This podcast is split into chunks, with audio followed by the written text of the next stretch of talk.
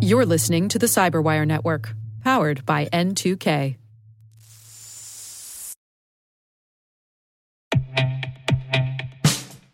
And now, a message from Cyberbit. Mastering cybersecurity is like mastering a sport.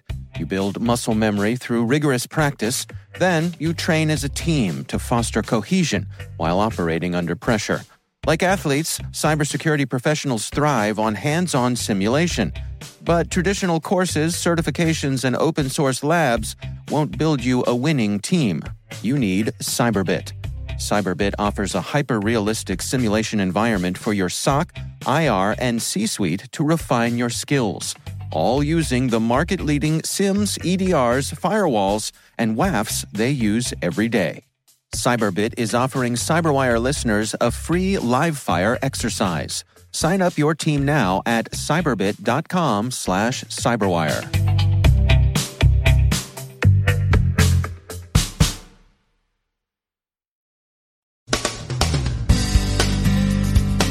sensitive NSA files appear to have been obtained by Russian intelligence services, and there are claims Kaspersky software was the gateway to compromise. The Las Vegas massacre investigation expands to consider possibility of accomplices. A new password stealer is out in the wild. The NFL Players Association data is exposed. The FCC was mostly advised by bots on net neutrality and bots who haven't benefited from DeepMind's ethics class.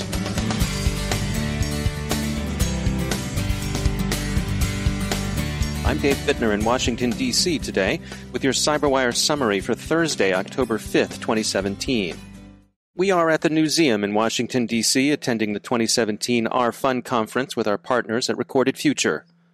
Just a few hours ago, the Wall Street Journal broke the story of a major security incident at the U.S. National Security Agency, Russian intelligence services are said to have obtained highly classified material related to both network attack and network defense from a machine belonging to a contractor on which the sensitive information had been placed.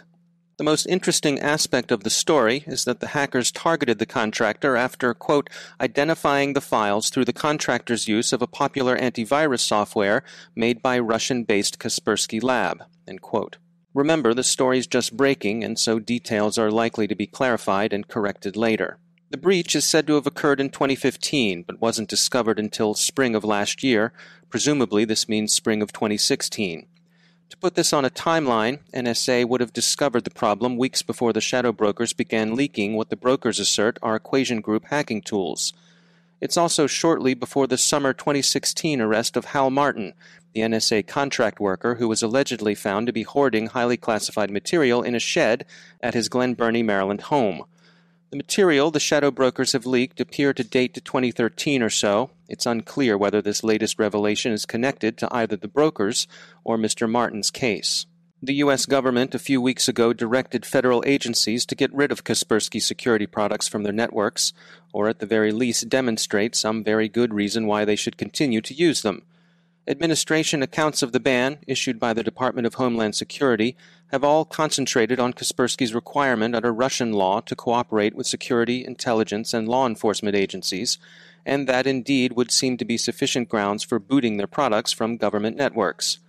This latest development would appear to indicate that there are indeed other grounds for suspicion of Kaspersky Lab and its products. Kaspersky has long maintained its innocence of nefarious cooperation with the Russian organs. It's possible their products may have been subverted without their knowledge. It happened to Avast, after all. But few of the initial reactions to this latest story seem to credit that explanation. The news is still fresh and breaking, however, and we'll be following it closely. However it plays out, it's bad news indeed for the U.S. intelligence community and the National Security Agency in particular. Zscaler has discovered a password stealer spreading through a compromised website. The malware is delivered by VBScript, which, after downloading the malicious payload, downloads a decoy document, terminates Microsoft Word processes, installs the payload through PowerShell, and removes document recovery entries of Microsoft Word. There's a Quaker State angle to the exploit. The decoy document represents itself as a public service message from the Pennsylvania Department of Public Welfare. It even helpfully contains advice on mitigating spam and includes spam mitigation instructions. The malware steals passwords from Armory Wallet, Chrome, Firefox, Qt FTP, FileZilla, PuTTY, Electrum Wallet, and WinSCP passwords. In the U.S., the Department of Homeland Security decries a growing public learned helplessness over cyber attacks and data breaches. One case of data compromise that has been confirmed occurred in the U.S. It was discovered by the security firm Kromtech, and like several other recent cases, comes down to an enterprise leaving an unsecured database exposed on the Internet. In this case, the enterprise in question is the National Football League Players Association. About 1,200 players and agents had their personal information compromised in an unsecured Elasticsearch database. As I mentioned at the top of the show, we are on location at the RFUN conference in Washington, D.C., hosted by our partners at Recorded Future. It's been a day full of interesting programs and speakers focused on threat intelligence, and we had the opportunity to speak with Joe Coleman, cyber threat intelligence analyst at PepsiCo the breadth of a company the size of PepsiCo, you have you have shipping, you have manufacturing, you have HR, and you must have uh, an eye on all of those things. We have to. There there's no no room for error or no room for not being able to see. I'm very well trained military in military intelligence. I've studied this back, forth, sideways. I've been to combat about it. So now explaining that concept to civilians in a corporate environment, that is challenging.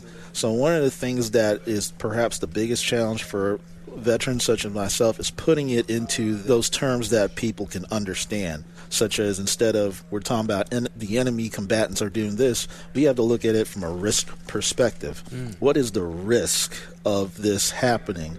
How can we prevent or mitigate that risk? You know, those, those are that's those are big questions, and you know that's a big thing for I'm sure a lot of folks in DoD and uh, the services listen to CyberWire, like I know they do definitely down at Fort Meade.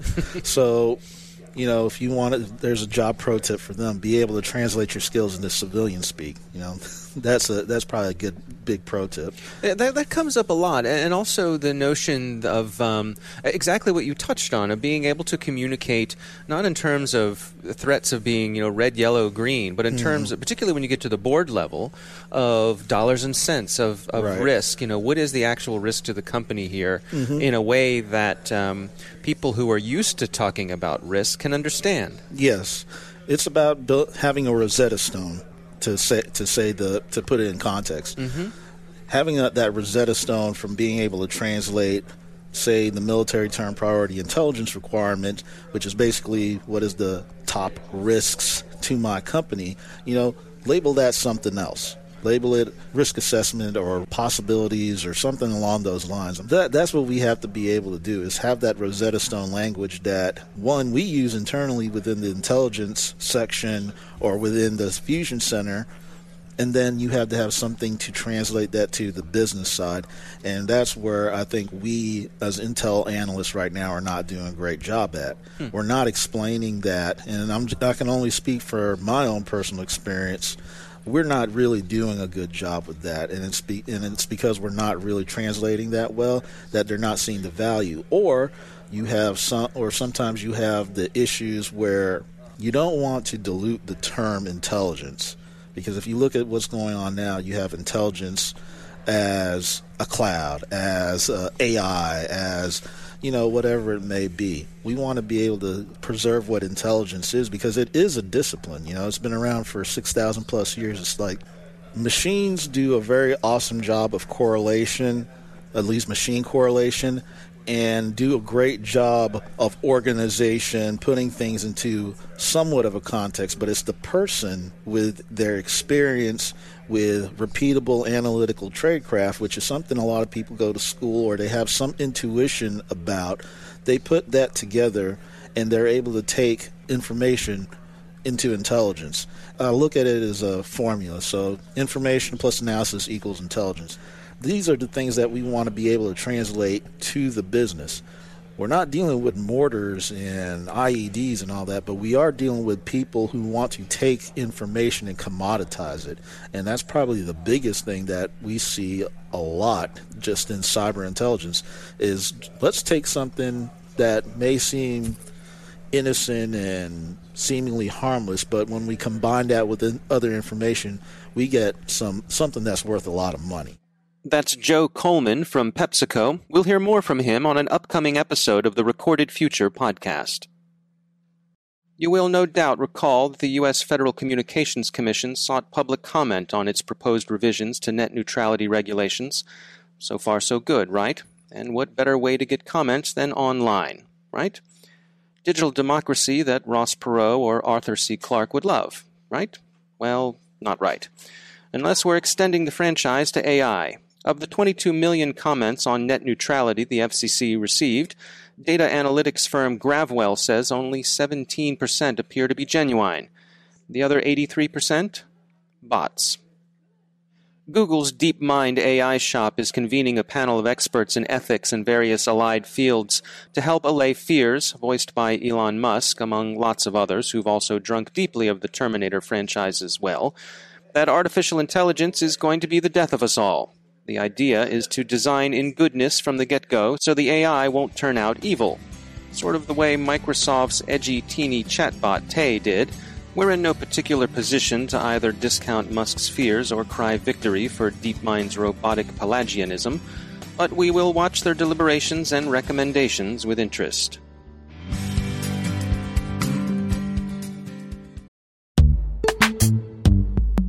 Every day, your IAM tech debt grows. Your multi generational services struggle to work together. Building an identity fabric can fix this. It makes all your identity tooling stronger and allows you to connect any app to any service you want to use with zero coding, zero maintenance, and zero app downtime. Strata's identity orchestration platform separates the identity logic from your applications so you can optimize existing IAM tools and manage them in a single control plane. Now, every vendor, standard, and architecture work together. In short, building your identity fabric means you can secure your non standard apps, keep your complex access policies, retire outdated IDPs, and modernize in record time. So build your fabric with Strata Identity and get rid of tech debt for good. Visit strata.io slash cyberwire, share your identity priorities, and receive a pair of AirPods Pro. Offer valid for organizations over 5,000 employees.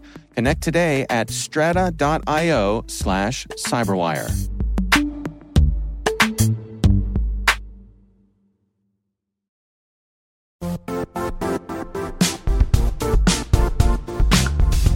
The IT world used to be simpler. You only had to secure and manage environments that you controlled. Then came new technologies and new ways to work. Now, employees, apps, and networks are everywhere. This means poor visibility, security gaps, and added risk.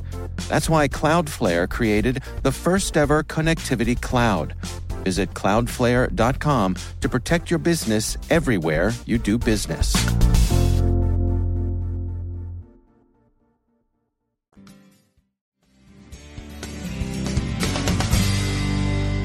And I'm pleased to be joined once again by Justin Harvey. He's the Global Incident Response Leader at Accenture. Uh, Justin, welcome back. You know, we talk about uh, insider threats quite a bit here on the Cyberwire, and uh, you wanted to make the point that perhaps some businesses aren't giving them the attention they deserve. Yeah, I think that there's a systemic problem here in the industry, and the systemic problem is that uh, many organizations are they're thinking about the bad guys that exist outside of their network. And what we've seen is a, a, very marked spending trend to build up the walls even higher on the perimeter. And and Dave, you've done a lot of great work with uh, with interviews talking about how that's actually a bad thing to continually build up the perimeter. That you actually need to build up the perimeter and uh, and build layer defenses so that if attackers do get in, then there's not a soft inside. But it's still, companies are thinking in terms of bad guys coming from the outside in.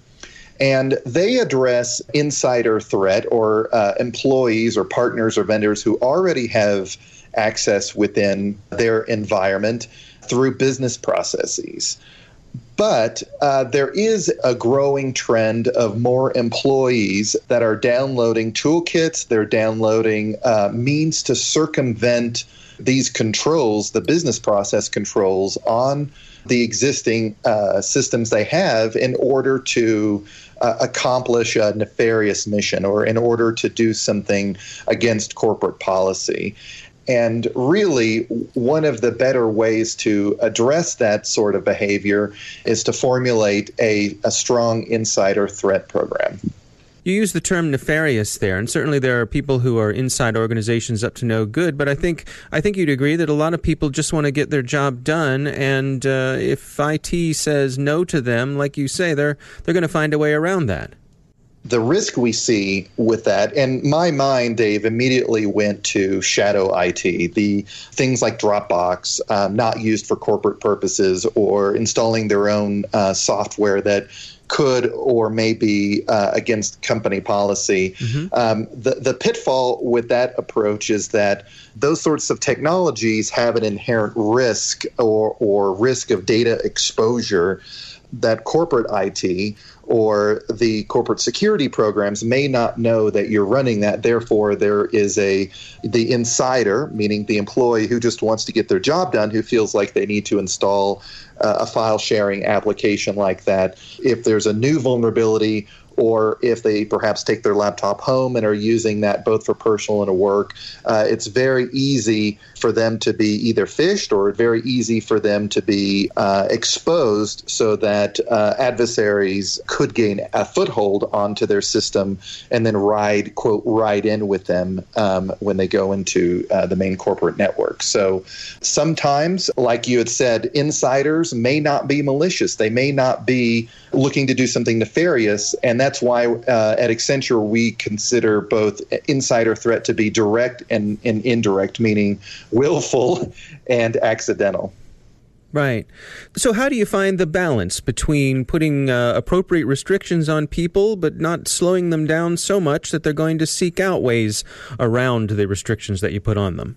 Well, that's the uh, that's the fifty thousand dollar question that we that we struggle with all the time in cyber defense and cybersecurity. Uh, I will say that the advice that I give to my clients is that really focus on drawing security in as early as possible, and what we've seen historically is a company wants to let's say put out a new app. They want to put out an app that does that accesses sensitive data that does various things for their customers. And in the old days i mean five to ten years ago heck, probably people are doing this today uh, the dev team would get together and build the requirements and they would build it all the way up until they were ready to go to production and then the change management process would say well do you have security sign off and then they would have to go back to security and say, can you please approve this? We have this um, business imperative, et cetera, et cetera.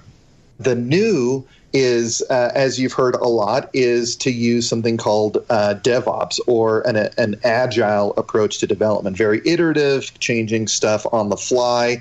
And our advice, or one of the big pieces of advice that we give customers, is embed security within that DevOps process so that very early on you have a security leader or you have a security team member that can be part of those daily scrums, that can be a part of the normal uh, development process. So when it does get to uh, to production and or when they when they are looking at various means to secure that or to put in the proper business processes to prevent a, a risky situation, it's already built in or baked into that uh, development process. All right. Good advice as always. Justin Harvey, thanks for joining us.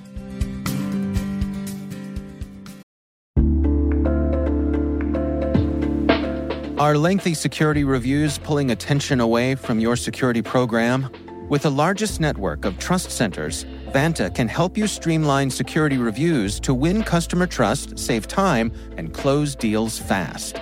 Proactively demonstrate security by showcasing key resources like your SOC 2 or ISO 27001 and provide real time evidence for passing controls. And when a security questionnaire is required, Vanta takes the first pass for you. Visit vanta.com/cyber to take a self-serve tour. That's vanta.com slash cyber.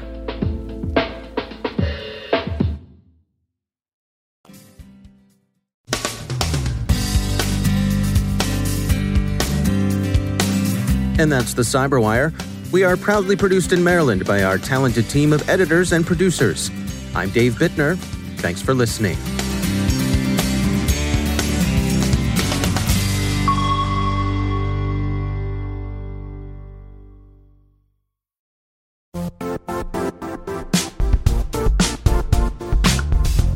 Now, a word from our sponsor, Zscaler, the leader in cloud security. Cyber attackers are using AI in creative ways to compromise users and breach organizations. In a security landscape where you must fight AI with AI, the best AI protection comes from having the best data. Zscaler has extended its zero trust architecture with powerful AI engines that are trained and tuned by 500 trillion daily signals. Learn more about Zscaler Zero Trust Plus AI to prevent ransomware and AI attacks. Experience your world secured. Visit zscaler.com slash zero trust AI.